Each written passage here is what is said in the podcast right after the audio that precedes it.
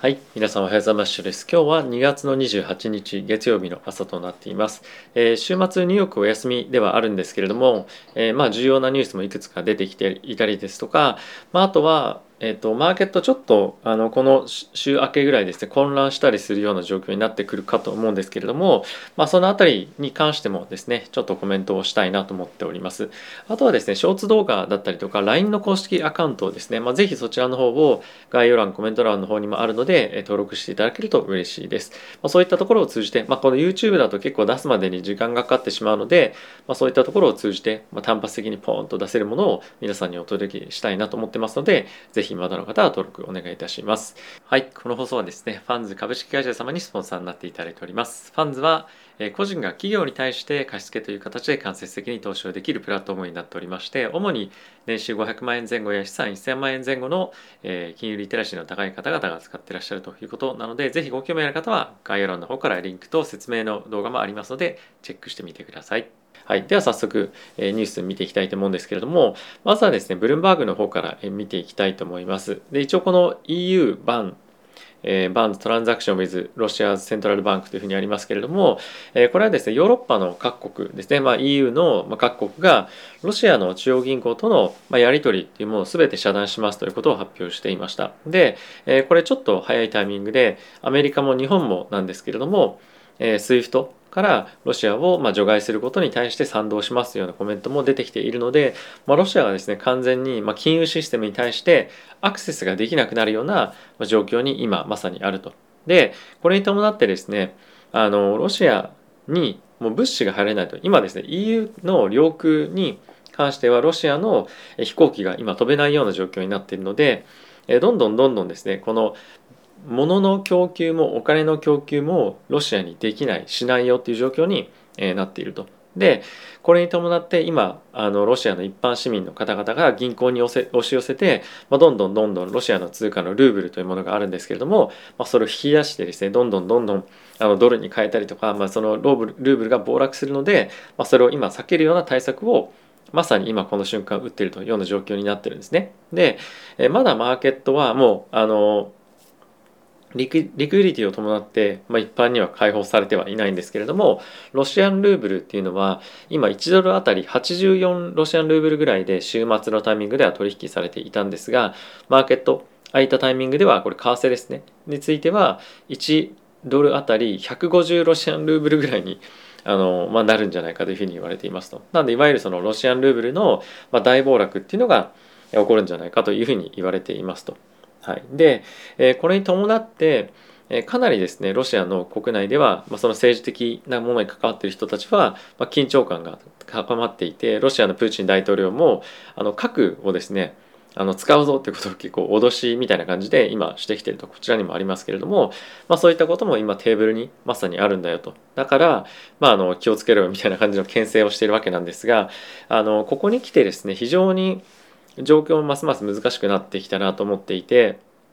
これまでであればマーケットはロシアプーチン大統領に対しての制裁はま非常にポジティブに見ていたことではあるんですけれども、まあ、今後こういった核に対しての言及がさらに進むことによって制裁が進むことが本当にマーケットにとってプラスなのかどうかっていうのは少し判断が難しいような状況になってくるんじゃないかなと思っていますので、まあ、結構ヘッドラインがですね政治関連のヘッドラインがマーケットを大きく動かしていくんじゃないかなと思うので、まあ、そのあたりまずは注目をしていきたいと思います。でもう一つ非常に重要なのが SWIFT から本当にロシアを除外することによってどんなインパクトがあるのかっていうのをこの記事は書いていますと。ですごい長い記事ではないんですけれども端的に紹介するとロシアとビジネスをしている、まあ、いろんな企業だったりとか国も含めてあの不履行っていうんですかね債務不履行が起きますと。具体的にどういうことかっていうと、えー、お金を、まあ、送れなくなってしまったので、まあ、当然ですねあのいわゆるちょっとデフォルトみたいな感じに、えー、なったりしたりとか、まあ、あとはこれまでビジネスを行えていたものが全くロシアの関連企業とは行えなくなったりもするので、えー、いろんなロシア国外の企業が、まあ、結構ですね立ち行かなくなる企業も、えー、出てくると。厳しい状況に経営として、えー、直面するような状況になってくると市場ではですねその資金の必要性というものがものすごい高まるというような状況になりますと。なので今ですねアメリカの中央銀行だけではなくて世界の中央銀行が流動性をですねマーケットから引き上げようというような状況をこれまではしてきていたんですが短期的にそういった企業がなかなかビジネスをすることが難しくなってくるとまたですねドルを供給をしないとビジネスがどんどんどんどん潰れていってしまうような可能性も今まさにあるというような状況なんですね。なのでこの SWIFT をですね本当にあのバンして禁止してロシアをま締め出すみたいなことをやると、まあ、結構経済的なダメージの影響から今まさにやろうとしている方向の金融引き締めとは、まあ、ちょっと真逆のことを短期的にやらなきゃいけない状況も出てきてしまう可能性もありますよというふうに言っています。なのでちょっとそのマーケットであの資金がジャブジャブだった状態を止めようとはしているもののもう少しちょっとジャブジャブにしないとダメだよねみたいな感じにもなりかねないというようなことが、まあ、この記事では書いてありました。でそうなってくるとじゃあどうなるかというともちろんあのどんどんどんどん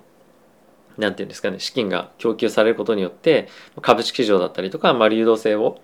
あの、まあ、利用してどんどん投資に使っていくっていう人も、まあ、一部出てくるかもしれませんし、まあ、あとはその核兵器の状況によってはあちょっとマーケットやばいうわ大暴落だみたいな感じで、まあ、どんどんどんどんですねあの落ちてしまっていくような、ま、可能性もあったりとかして結構難しいような状況になってくるんじゃないかなと思っています。あとはですねあのさっきいろいろと発表もあったんですけれども、まあ、あの各国の中央銀行の中央銀行というか中央政府の関連年金ファンドみたいないわゆるそのソブリンウェルスファンドというふうに呼ばれているところとかはロシアに関連した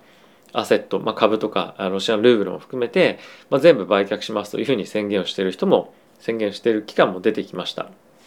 なので株式マーケットについてはあの非常にここ数日間というか多分もうしばらくの間、まあ、荒れる模様がですねかんあの予想されると思います。で、まあ、今あのマーケットしっかり見れる相場という観点では仮想通貨しかないんですけれども仮想通貨もですね結構あの急落っていう感じではないにせよえじわじわじわじわ今下げてきてるような状況に、え、あります。僕もちょっと今ヘッジしてあのし始めているんですけれどもあの短期的にはもう少し下に突っ込むんじゃないかっていうのもあの、まあ、今状況としてはあるかと思います。なのであの今非常にまあ、何が言いたいかというとマーケットで売った方がいいですよってことじゃなくてまさに今何でも起こり得る状況でプーチン大統領が核使うぞというふうに言ったらもっとさらに厳しいサンクションなりなんなりとかっていうのを、まあ、今後アメリカとか EU の各国がやっていく可能性もあって、まあ、本当にあの今1日というか数時間おきに状況が変わる可能性が、まあ、あるような局面になっていると。なので、まあ、過度なですね、あのレバレッジっていう取引も絶対しないでくださいっていうのが一つあるという同時に、